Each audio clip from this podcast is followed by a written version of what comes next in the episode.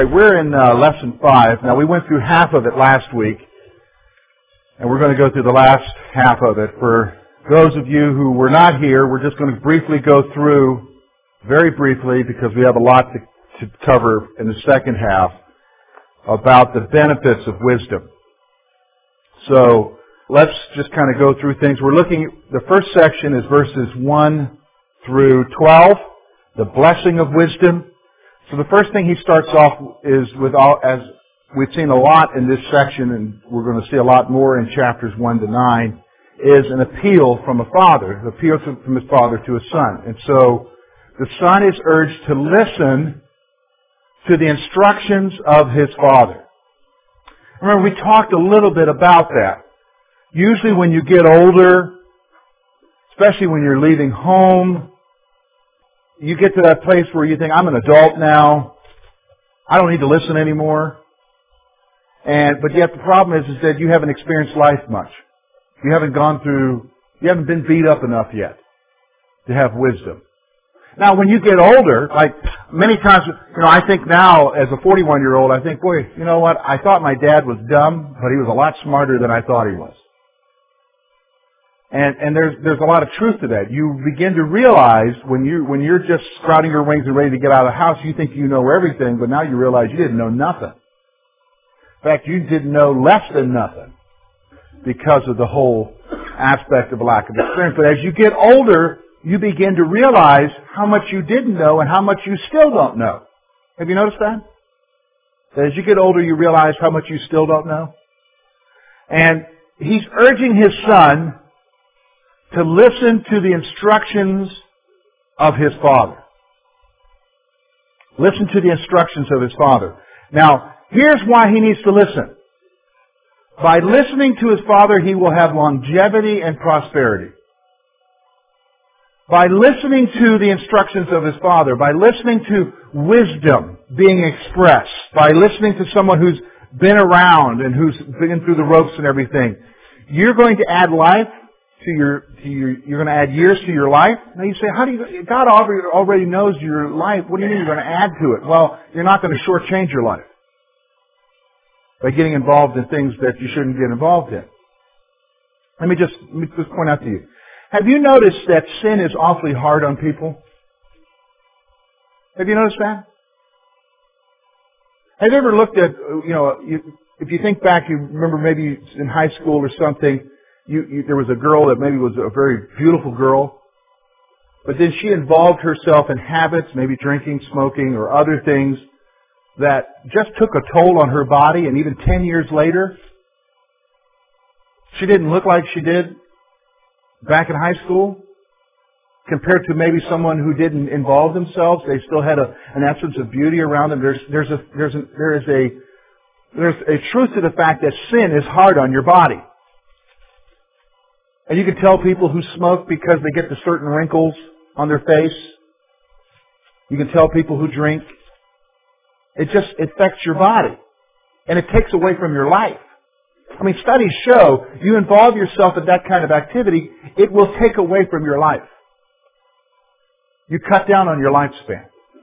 So he's saying here, by listening to me, you're going to add longevity. By listening to me, you're going to add prosperity. You, you mean I'm going to get rich? No, not necessarily, but you're not going to get any poorer either.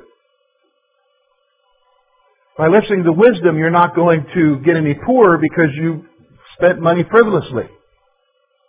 So he is calling his son to listen to him. Then we get to Proverbs 5 and 6, and those are familiar passages. That's a familiar passage to all of us. Let me read those to you again. Trust in the Lord with all your heart. Lean not unto your own understanding. In all your ways acknowledge Him, and He shall direct your paths. And so, He's going to issue a call to His Son to trust God, which is really our call. You and I are called to what? Trust God. So here's a couple things here. We need to notice, first of all, the Son is called, the Son is called to trust God by not relying on his own understanding. The Son is called to trust God by not relying on his own understanding. Because here's what we'll do, and you are taught this. In our society, we're taught, Bruce, you got a brain. Use it. Mike, you got a brain. Use it. Art, you got a brain. Use it. So when you're facing a difficult situation, God gave you guys a brain. And so you try to figure it out, and that's what we're taught. To figure out, man can do it. That's our society, isn't it? Man can do it. All we need is just a little bit more brain power and a little bit more, and we'll be able to figure it out and overcome things. Is that true? Is it true? No. You're facing situations, and I mentioned this last week, in your life, situations, do you know every detail about what you're facing? So as you try to make an assessment of what you need to do, do you have all the information? Do you have all the blanks filled out about what you need to do? No. So when you're making a judgment about what you need to do concerning maybe a crisis or some kind of situation in your life, is your judgment foolproof? No, it's really like stabbing in the dark at something, isn't it?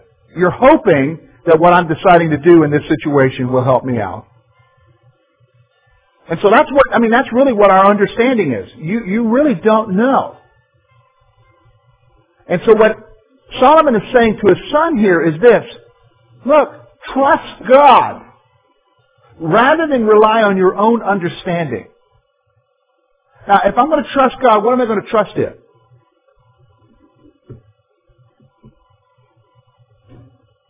How do I trust God? What has He given me that I can trust in? Well, the Holy Spirit, yes, but yeah, the Scripture. The principles of the Scripture, the commands of the Scripture. In fact, we're going to go through Proverbs here, and he's going to talk about illicit relationships. And he's going to talk about the danger of illicit relationships. And that illicit relationships will lead to what? Death. They'll lead to death. And when you're involved in illicit relationships and it leads to death, he's saying, don't get involved with them. Sounds to me like pretty good advice, doesn't it? Pretty good advice. So, he's saying don't rely on your own understanding, but trust God. Rely on Him. Rely on His Word, His revealed Word. Then he goes on and says that as a person acknowledges the Lord in his life, he finds that God will give guidance. As you begin to acknowledge Him in your life, as you begin, now you, you might be saying, no, what does that word acknowledge? You mean say that He exists? No, that's a part of it, but it's more than that. It's coming to a place in your life where you come to Him and you say, Lord, you're in control. Lord, you're Lord of my life. Lord, you know everything. I don't. And Lord, I submit myself to you. I place myself in your hands. Lord, you guide me. You direct me.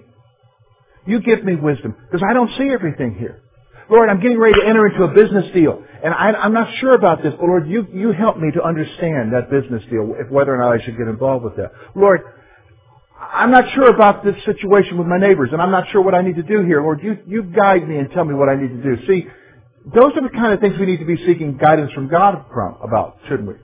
Now notice I just mentioned two things, business and neighbors. Are those commonly things that we talk to God about? Not really, no. But see, God will give you guidance in those areas. See, we talk to God about what? The big crisis stuff. But God wants to be involved in the everyday stuff of our lives also. Now some of you nodded your head, yes, and I'm glad. But for the most part, for most of us, we don't involve God in the everyday decisions of our life. And so he's saying, look, if you acknowledge the Lord in your life, if you put Him first in your life, He's going to give you guidance. So then he goes on in verse 7 and 8 talks about wisdom and the fear of God. Wisdom and the fear of God. First thing I want you to notice there is this. Is that he says this. The son is called not to see himself as wise, but rather he should fear God. The son is called not to see himself as wise, but rather he should fear God. Don't see yourself as all-knowing. We talked about this last week. Don't think that you have arrived. Have you ever met somebody that thinks they've arrived? They've arrived as far as they know everything. You ever talk to somebody like that? You don't like talking to them, do you? I don't like talking to them. Because no sooner do you say, well, you know, on faith is, well, you know, in my experience, and you're like, you're already writing them off. You're like, don't waste the air. You're, I'm serious. Because they see themselves as wise. He says, look, don't see yourself as wise, but rather fear God. Put God first in your life. Put God first in your life. And listen, here, here's what will happen. If you do this, if you don't put yourself up there, but you rather you fear God, he says this, the result will be spiritual and physical wellness. You'll be well, you'll be whole spiritually as well as physically. You'll be well spiritually as well as physically. Then verse 9 and 10, again he talks about honoring God with your possessions. And we looked at this last week and he says this. The son is to honor God with the first fruits of all that he has. The son is to honor God with the first fruits of all that he has. And remember, we weren't just talking about the offering plate, because a lot of times you've heard this passage, and it's, the pastor has told you this passage, and he always talks about this passage with reference to what? The offering. That's not just what he's talking about here. You're to honor God with the first fruits of all that you have. That means you make available to God what you have. The best of what you have. Lord, you, this is, you gave it to me, you use it for, me, for your kingdom. Using it for the kingdom is not just giving it in the offering plate. Using it for the kingdom is if you're sitting right here and you look over there and you see somebody that's going through it and you realize, you know, I have the means to help him out. Lord, do you want me to help him out? Chances are the Lord's going to say yes. Then you go over and help him. Now here's what we'll do. We'll say, well, yeah, but if I help him with this, what if I need it later? Don't you think the same God who told you to help him will help you? Honor him with the first fruits of what you have. And listen, here's why. In doing this, the son will experience the blessing of God. If you do this, you're going to experience the blessing of God. You mean I'm going to get richer? No, not necessarily. Hey, let me ask you something. How many of you have ever experienced the blessing of helping someone and had just had that blessing of knowing that you helped somebody through a crisis? Raise your hand. There's nothing like it, isn't it? And you know what? They don't forget. It's a blessing that lingers on forever. Because maybe two years down the road they'll say, yeah, he was there to help me when I needed help. Or they may, maybe they're not going to be that bold and say it out loud, but they might come up to you and say, you know, I'll, I'll never forget how you helped me. I'll never forget. See, there's a blessing that comes from that. You know what? There's a blessing that comes from being able to lay your head down on the pillow at night and know that you did the right thing. Rather than lay your head down on the pillow with regret saying, well, you know, I could have helped them, but I didn't. I didn't. See, there's a blessing with that. Now, then verse 11 through 12, he talks about the chastisement of God, and he says this, the Son is not to reject the chastisement of God because it comes from His love. You and I aren't to reject God's chastisement. Listen, if you are a child of God here, I'm going to mark it down. You need to mark it down. You're going to be taken to the woodshed. Now some of you are senior saints here, young but senior saints. You maybe have thought that you've gotten beyond going to the woodshed. No. He, as long as you're alive, He's going to take you to the woodshed if you need to be taken. Hopefully, as you get older, you'll learn to respond quicker. And the trips to the woodshed aren't as frequent. But God will take you to the woodshed. Now, here's the thing. You have one of two choices to know how to handle being taken to the woodshed. You can either accept it and grow from it, or you can reject it. And you, you and I, you, you've seen this with children, haven't you? What happens when they reject chastisement? Yeah, they get it again eventually, and, and there's contempt. And we, we see what happens in society with those who what reject correction. Okay, so the point is, is don't reject it. That's what he's saying here. Okay, so now he gives us the high value of wisdom in verses 13 through 20. Here, here's what he's saying. Wisdom has something to offer. Wisdom gives the hearer something that far exceeds what the world has to offer. Wisdom gives the hearer something that far exceeds what the world has to offer. Wisdom gives the hearer something that far exceeds what the world has to offer. See, wisdom gives you something far more. The world has a lot to offer, doesn't it? The world has opinions. The world tells you that you need to do this. The world but can I be honest with you? What the world says, does it change? Continually, doesn't it? So what the world told you 20 years ago, is it the same thing today? No. Can I be honest with you? What the world's telling you now, I'm going to tell you, in 20 years from now, it's going to change. 20 years from now, it's going to change. Does wisdom stay the same? Yeah, wisdom stays the same. So it has something far more, it has something that is, exceeds far more than what the world has to offer. And then notice the generosity of wisdom. Wisdom gives with both hands generously. Wisdom gives with both hands generously. So it's not like wisdom's holding back on you. Wisdom is there for you to receive. You just got to ask for it. And notice what she gives. She gives longevity, riches, and more that provide a quality life. Wisdom will give you all of those things. And then we finally, the last thing we looked at last week is, it is through knowledge. It is through knowledge and understanding that God created the heavens and earth. See, it was through wisdom that God was able to create the heavens and the earth. Now we're going to focus on verses 20 through 21 through 35 and the value of wisdom in building relationships with others. So I want you to notice with me verses 21 through 35. First of all, notice verse 21. My son, let them not depart from your eyes. Keep sound wisdom and discretion. So again, we're going to see another appeal here to the son. And here's what he says. The son is once again exhorted to embrace wisdom and discretion. He's once again exhorted to embrace wisdom and discretion. Let them not depart from your eyes. What do you think that means? What do you think it means to not let wisdom depart from your eyes? Okay, that's good. Let's build upon what Bruce said.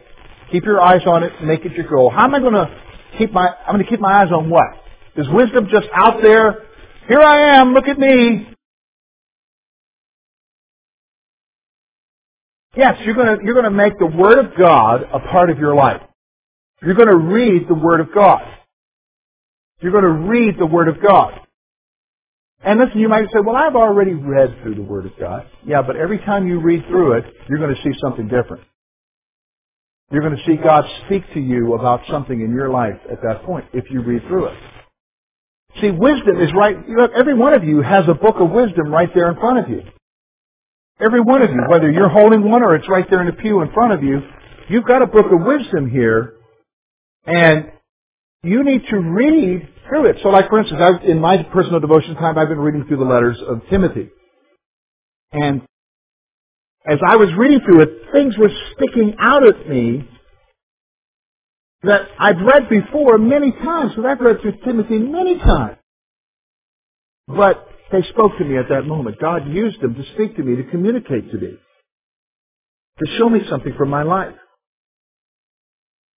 And I decided, well, you know, I'm going to read through Timothy again. Wisdom is there right before your eyes. And so he says, God, you know, he says to them, look, Let them not depart from your eyes. Keep sound wisdom and discretion. Keep it close to you. So that's the appeal. So then notice again, he gives the benefits of heeding wisdom. Verse 22, 23, 24, 25, and 26. So let's notice the first benefit we see in verse 22. So they will be life to your soul and grace to your neck. Here's what he says. By heeding wisdom, one will add to his life. By heeding wisdom, you'll add to your life.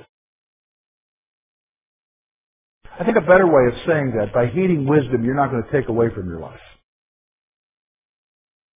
You're not going to take away from your life. By heeding it, you're not going to take away from your life. You need to apply wisdom to your life. And as you apply wisdom to your life, you're going to add to the days of your life. Then notice verse 23. Then you will walk safely in your way, and your foot will not stumble. He's talking about safety here. So what's he saying? By heeding wisdom, one will avoid troubles and dwell in safety. A person who has wisdom is going to avoid the pitfalls of life. He's going to avoid situations where it might cause harm to himself or his family. So by heeding wisdom, I'm what? I am avoiding troubles and dwelling in safety. A wise person isn't going to do certain things not because he wants to see what it's like, but because he knows that if he goes there, he's opening himself up for what? Problems. Opening himself up for problems. And so he's going to avoid troubles and dwell in safety. Then notice now verse 24. Notice what he says there. When you lie down, you will not be afraid. Yes, you will lie down with your sleep, and your sleep will be sweet. So what's he talking about here? By heeding wisdom, by heeding wisdom, you will be, one will be able to enjoy a peaceful sleep. Listen, when you listen to wisdom and you apply wisdom you're going to be able to lay your head down at night and be able to get a restful sleep. Because you're not going to be worrying, well, did I do the right thing? Did I, you know, what's going to happen tomorrow? Y'all know what I'm talking about, right? When you apply wisdom to your life, you're able to put your head down on the pillow and know whatever tomorrow holds, I'm, I'm facing it with God.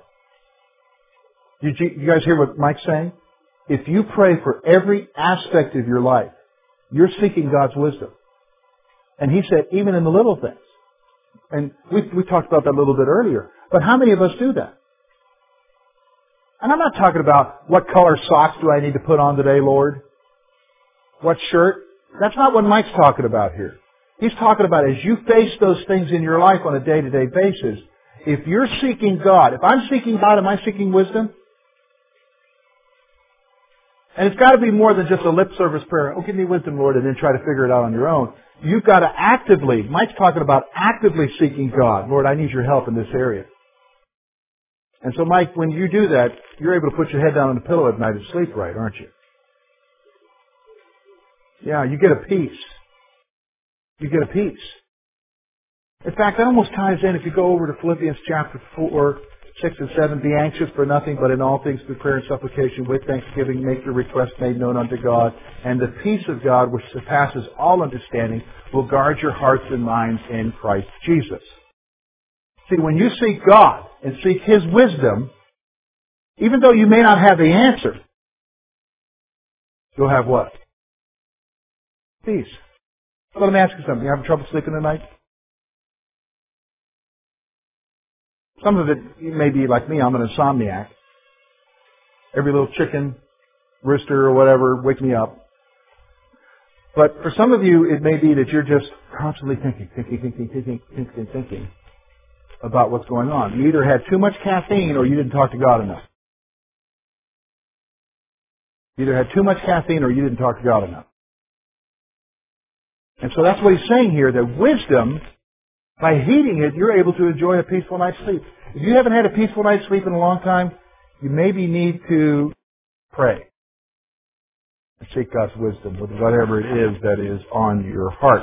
Then notice verse 25 and 26. That was a good answer, Mike. Don't be afraid of the sudden terror, nor of trouble from the wicked when it comes. For the Lord will be your confidence and will keep your foot from being caught. Don't be afraid. So by heeding wisdom, by heeding wisdom, one will be able to stand in the confidence of the Lord. You don't need to be afraid. When you heed wisdom, you don't need to be afraid.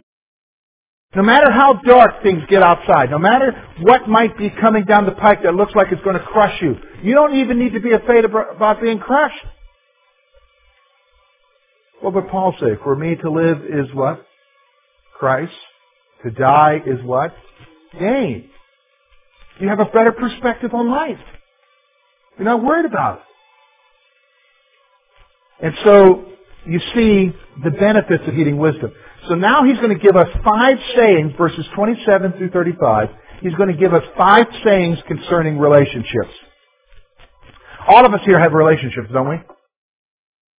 Yes? You have spousal relationships, parent-child relationships, work relationships, friendship relationships. Hopefully you all here have church relationships. Now he's going to give us some sayings, some wisdom for you and I to understand about our relationships with each other. So let's take them one by one. Look with me at verse 27 and notice what he says. Do not withhold good from those to whom it is due when it is, when it is in the power of your hand to do so. So notice something.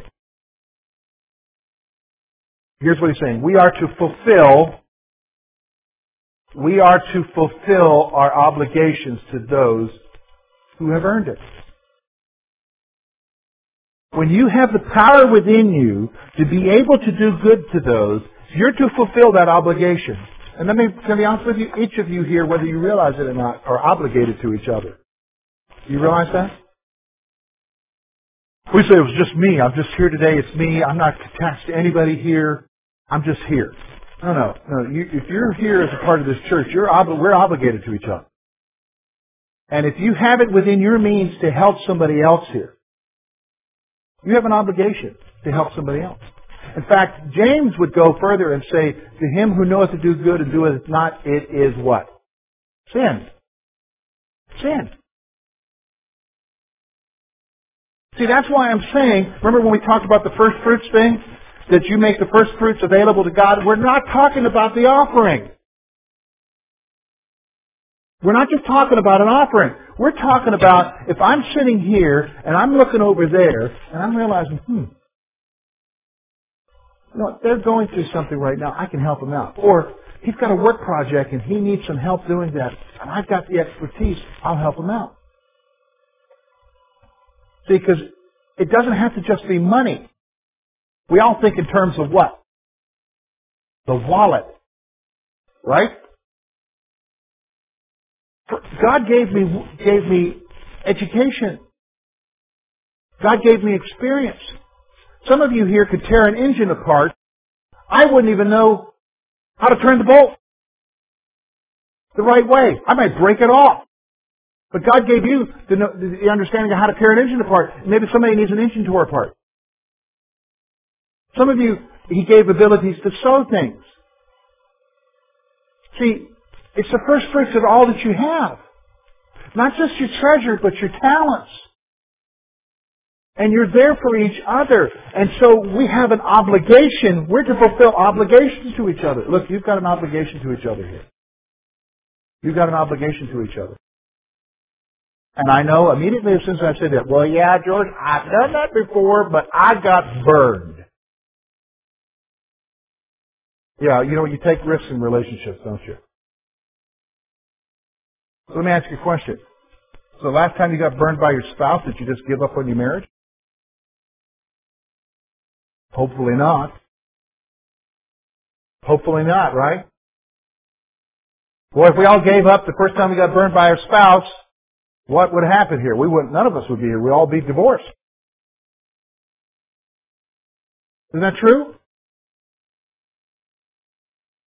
So fulfill your obligations. Notice verse 28. Again, he's stressing the same thing. Look at what he says in verse 28. Do not say to your neighbor, go back and come back, and tomorrow I will give it when you have it with you. Here's what he's saying.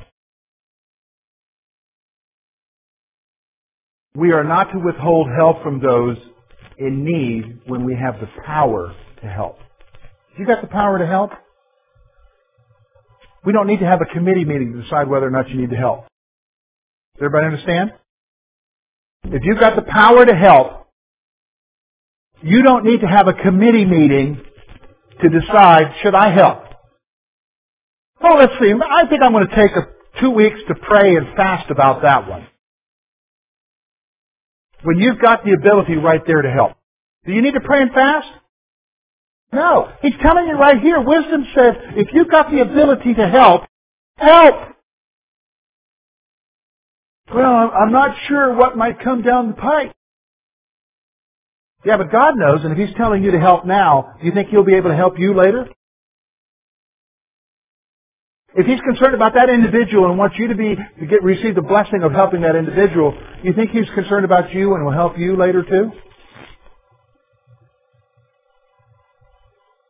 You think? I was reading a book on prayer this week, and the guy was telling a story of a of a pastor from England named Hastings, and he was helping out a family who basically was starving to death. They didn't have anything, and in his pocket he had a half a crown, enough to buy him his lunch, his supper, and maybe his breakfast. And so he decided, as he was there with the family, he decided to pray about it and said, Lord, this family needs help. Could you provide for it? And as he was praying that, the Holy Spirit convicted him and said, Why are you asking me to help when you have a half a crown in your pocket? Don't bother asking me to help them when you have the ability to help them yourself. And that's what Proverbs is telling us here. Proverbs, notice what he says, verse 28, do not say to your neighbor, go and come back and tomorrow I will give it when you have it with you. When you have it with you. So generosity to those in need. Notice now verse 29 and 30, we see the next saying. Do not devise evil against your neighbor, for he dwells by you for safety's sake. Do not strive with a man without cause, if you have done, if he has done you no harm. So notice something here. Here's our actions towards our neighbors. We are not to do evil or to strive with our neighbors. You're not to do evil or strive with your neighbors. How many of you have woken up in a foul mood and you just wanted to clean someone's clock? Bruce is the only honest one here. Some are smiling. And a lot of times you're in that funky foul mood you woke up on the wrong side of bed. Maybe you you didn't have that peaceful sleep at night because you didn't seek wisdom. And you got up in a funky foul mood and the first thing you see is your, your, your neighbor's cat using your garden as its bathroom. And so you're in this funky foul mood and so now you're going to war against your neighbor. Right? See, the scripture's telling us here that here's another saying concerning our relationships. He says what? Don't do evil or strive with your neighbors. I think there's some wisdom there, isn't it? Have you ever had something going on between you and your neighbor? Life is miserable when you and your neighbor aren't at harmony with each other, isn't it? Especially if you live in town. If you live in town and you've got a funk going on with your neighbor, there, there, there's a problem there, isn't it? And usually it doesn't get rectified. It could be years of turning your nose up at somebody if they're walking out the door and not talking to each other. Hey, Lori and I know what that's like, and we didn't even seek to strive with anybody. We had a guy move in next to us in Canada, and he was all friendly. Hi, how are you? And my name's John, and uh, you know, and it's all friendly and stuff. And then I said, Hi, my name's George. He said, What do you do? I said, I'm a pastor. He never talked to us again. He wouldn't even look at us. We'd standing in the grocery line. There's my neighbor in front of me in the grocery line. And I'm like, smiling. And he's ignoring.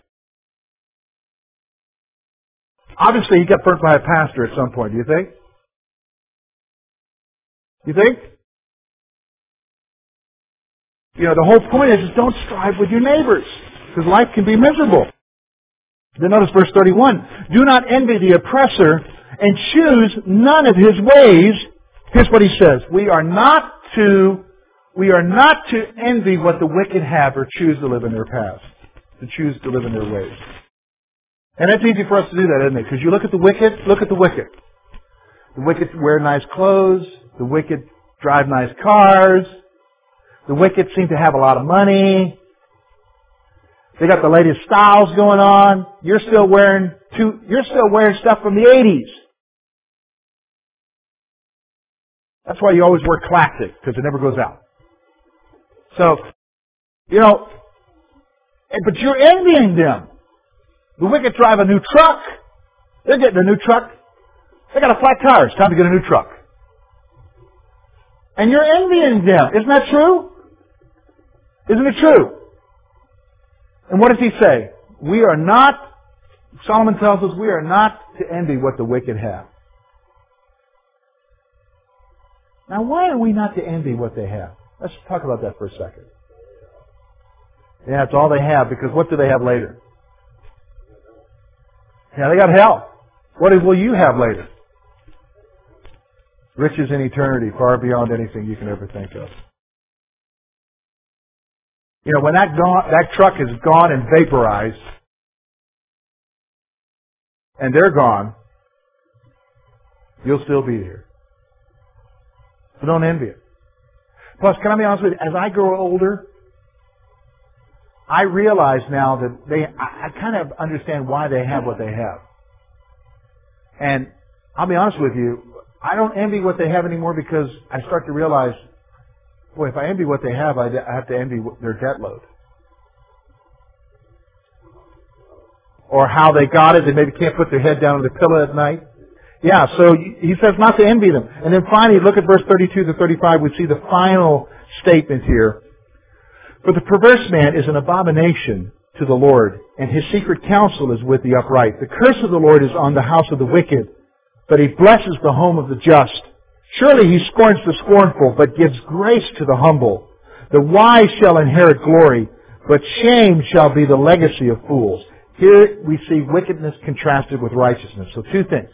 Number one, here what we see. He says this. The judgment of God is reserved for the wicked. The judgment of God is reserved for the wicked.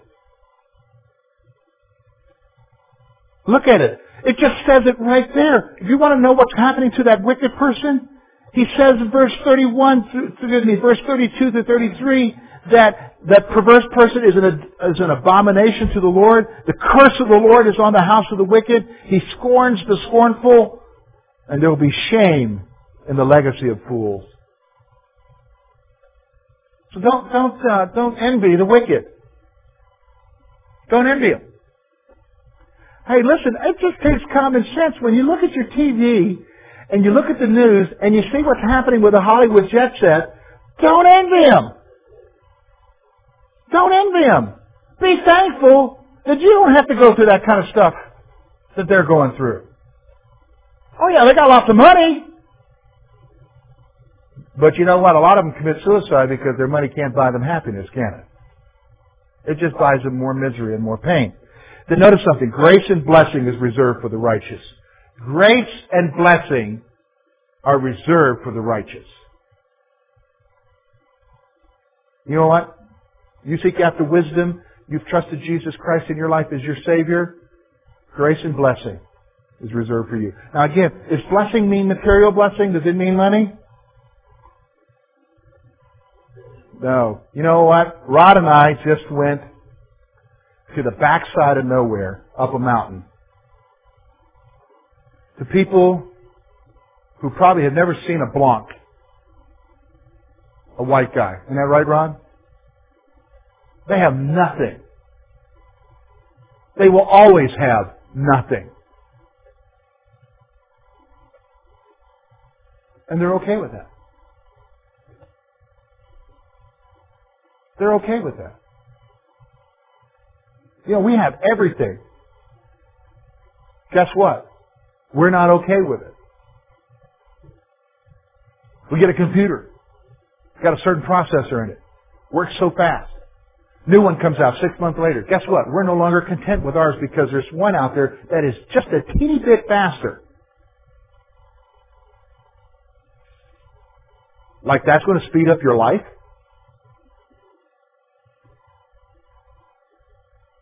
It isn't. So you got a TV. Now there's HD TV.